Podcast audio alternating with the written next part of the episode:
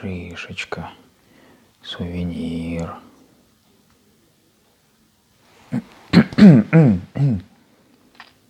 Андрей, я помню, когда КХЛ только появилась у нас в России, была парочка выставочных матчей между нашими клубами и из НХЛ. Помню, Скай играл с Каролиной, очень понравилось. Как ты считаешь, интересно было бы и нужно ли сейчас такие матчи проводить? И почему сейчас это невозможно? Это все было бы, безусловно, очень интересно, это даже вполне возможно, но стоит очень много денег. И если в тот момент, когда Sky играл с Каролиной, экономика была более-менее устойчивой, то сейчас, пока мы в кризисе, ни один Ротенберг или Сечин не потратит энное количество миллионов долларов на такого рода развлечения, на матч своей команды с клубом НХЛ.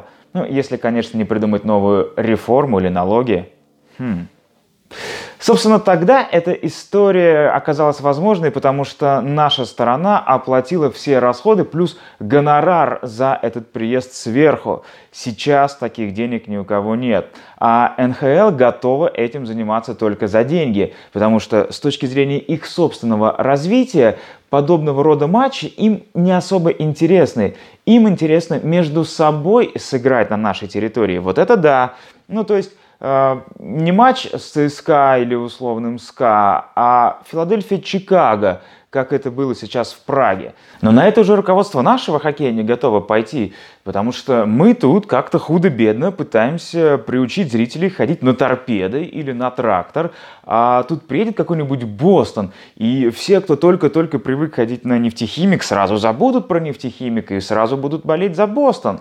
Поэтому здесь нужен какой-то компромисс. И э, в духе, ну пусть э, две команды НХЛ э, сыграют между собой где-нибудь в Минске, то есть э, не в России, но на территории КХЛ. А потом уже где-нибудь в Москве или в Ярославле матч клуба НХЛ с какой-то нашей командой. И при этом нашей стороне не придется выплачивать приезжей баснословные суммы за это. Может быть, вот какой-то такой вариант в будущем мы сможем увидеть. А то, что нам это все реально интересно, подтверждает тот факт, что Игорь Ларионов сейчас вот во время этих европейских матчей НХЛ встречался с руководителями лиги и обсуждал эту тему. Что-то, может быть, и вырастет рано или поздно из этого. Шаркс в этом сезоне в плей-офф? Потому как они стартовали, пока, конечно, хочется сказать, что нет. Но давайте подождем еще пару матчей хотя бы. Сейчас вернется Кейн, может быть, чуть лучше пойдут дела в атаке. Но, честно говоря, я не верю, что это изменит ситуацию кардинально. У меня впечатление, что проблемы пока не в наличии или отсутствии игроков, а в том, что команда просто не готова к старту сезона.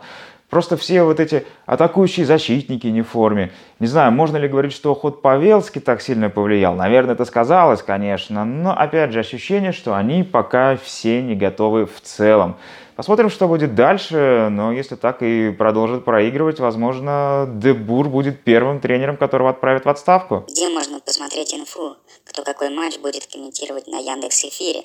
Хотя бы на неделю? Да, в общем-то, нигде, потому что это функция, которая не пользуется спросом, и я удивлен, что меня об этом спрашивает не один человек. И э, если вы хотите посмотреть игру Питтсбург-Вашингтон в НХЛ или Салават Юлаев Акбарс в КХЛ, но вы же будете ее смотреть независимо от того, кто ее комментирует. И наоборот, если вы не собирались смотреть матч двух команд, которые вам не интересны, вы же не будете посреди ночи вставать э, только ради того, что там комментатор, который вам нравится. Поэтому но только если сами комментаторы где-то будут делиться этим в своих э, соцсетях. Поэтому подписывайтесь на тех, кто вам нравится, и смотрите там. Как тебе студия Яндекс Эфира? Есть отличия от КХЛ ТВ? Если речь о внешней стороне вопроса, то отличия, конечно, есть. Это просто другая студия, она выглядит э, по-другому, там все другое.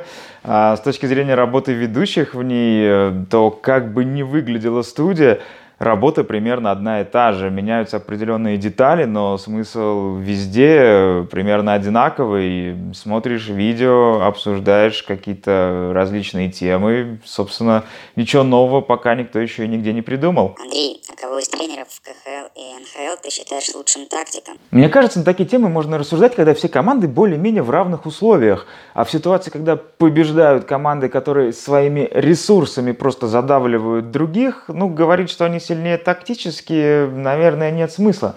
У нас, в общем-то, Акбарс и Магнитка свои последние трофеи добывали, выходя в финал не фаворитами. Но и те, и другие – это безусловные топ-клубы, а не так, чтобы команда «Середняк» э, за счет каких-то своих тренерских э, идей свежих взорвала чемпионат. Последним таким тренером у нас был Олег Знарок, который прямо очень сильно повлиял на хоккей в лиге. И то, что мы видим сейчас от Никитина, Квартального, Скудры, Скобелки, это все так или иначе вариации на тему Знарковских ХК МВД и Динамо. Ну, с учетом э, возможностей каждого клуба, конечно. И что самое важное, э, что называется, хороша ложка к обеду. Потому что вот у Знарка в Спартаке сейчас уже как-то похуже получается, несмотря на все эти победы над СКА или автомобилистом. Возможно, после работы в СКА несколько привыкаешь к их уровню возможностей и не сразу опускаешься на землю.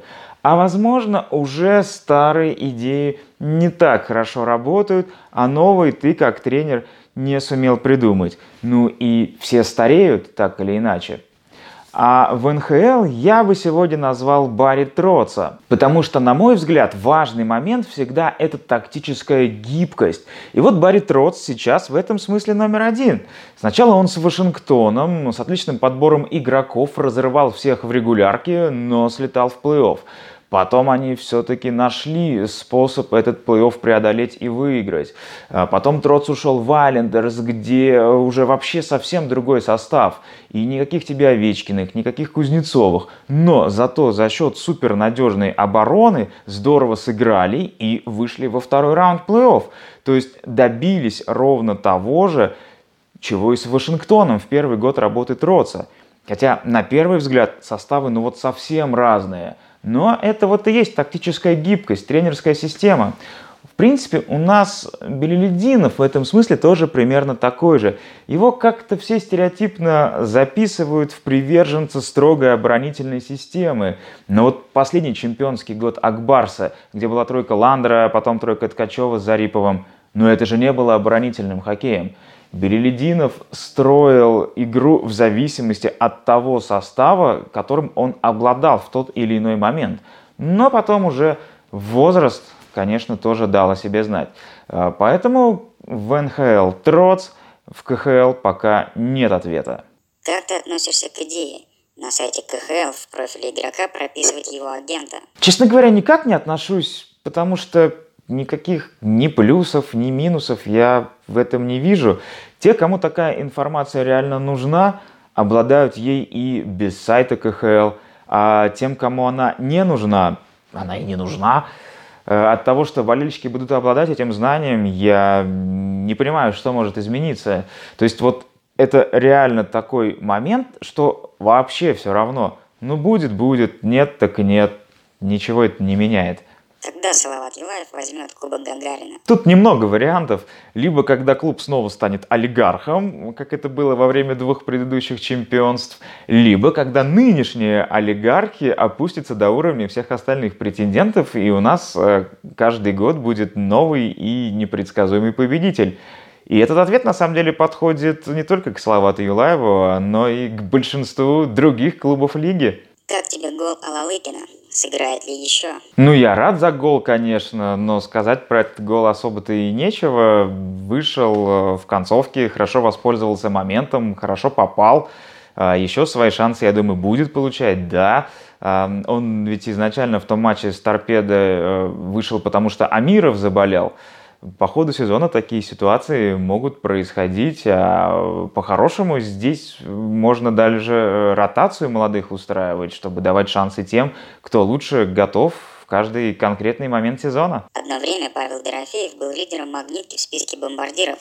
Как вы думаете, Павел поедет на МЧМ? Если все будет нормально, то, конечно, он должен ехать. Я, честно говоря, не помню уже, что там было год назад, ведь он и э, тогда вообще претендовал на место в составе, однако на МЧМ не попал. Я сейчас уже просто не помню, по какой конкретной причине, а в этом сезоне, по-хорошему, Дорофеев должен быть одним из лидеров нашей команды на турнире. Ну все, Акбарс чемпион, или Квадрат не умеет выигрывать кубок и хорош только в регулярке? Нет, подождите.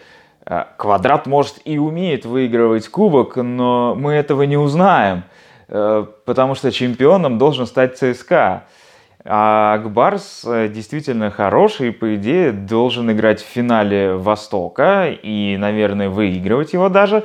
А, хотя, опять же, давайте немного подождем, а, потому что сейчас, да, Агбарс лучшая команда Востока, но у них так или иначе будут спады, а у кого-то другого, наоборот, наверняка должны быть еще и подъемы. Но вот если бы плей-офф начинался уже завтра, то я бы сказал, что Восток выиграет Акбарс, а Кубок ЦСКА. Почему Бурдасов ушел в СКА? Он же поступил как крыса. У меня тут, конечно, глаза на лоб полезли, когда я это прочитал, потому что что значит крыса? Ребят, ну вы хоть думайте немного перед тем, как что-то написать. Я помню интервью, в котором Бурдасов говорил, что обычно самые грязные оскорбления, которые где-то в соцсетях пишут игрокам, они обычно из Уфы. Ну и вот это тоже, видимо, из Уфы сейчас было написано. Человек – свободный агент. Он может подписать контракт хоть с ВХЛ, хоть с чемпионатом Румынии, хоть с любительской лигой, с кем угодно. Он никому ничего не должен, никому ничем не обязан. Договорился в итоге со СКА, подписал контракт со СКА. И теперь получает от вас вот это говно. Неправильно. Попробуйте еще раз. А у меня на этом все. Ставьте лайки, пишите комментарии, подписывайтесь на канал. В пятницу я опубликую новый пост, под которым можно будет оставлять свои вопросы для следующего выпуска, который появится на следующей неделе. Спасибо всем за внимание. Помните, что хоккей это интересно и весело. И до новых встреч в эфире, друзья.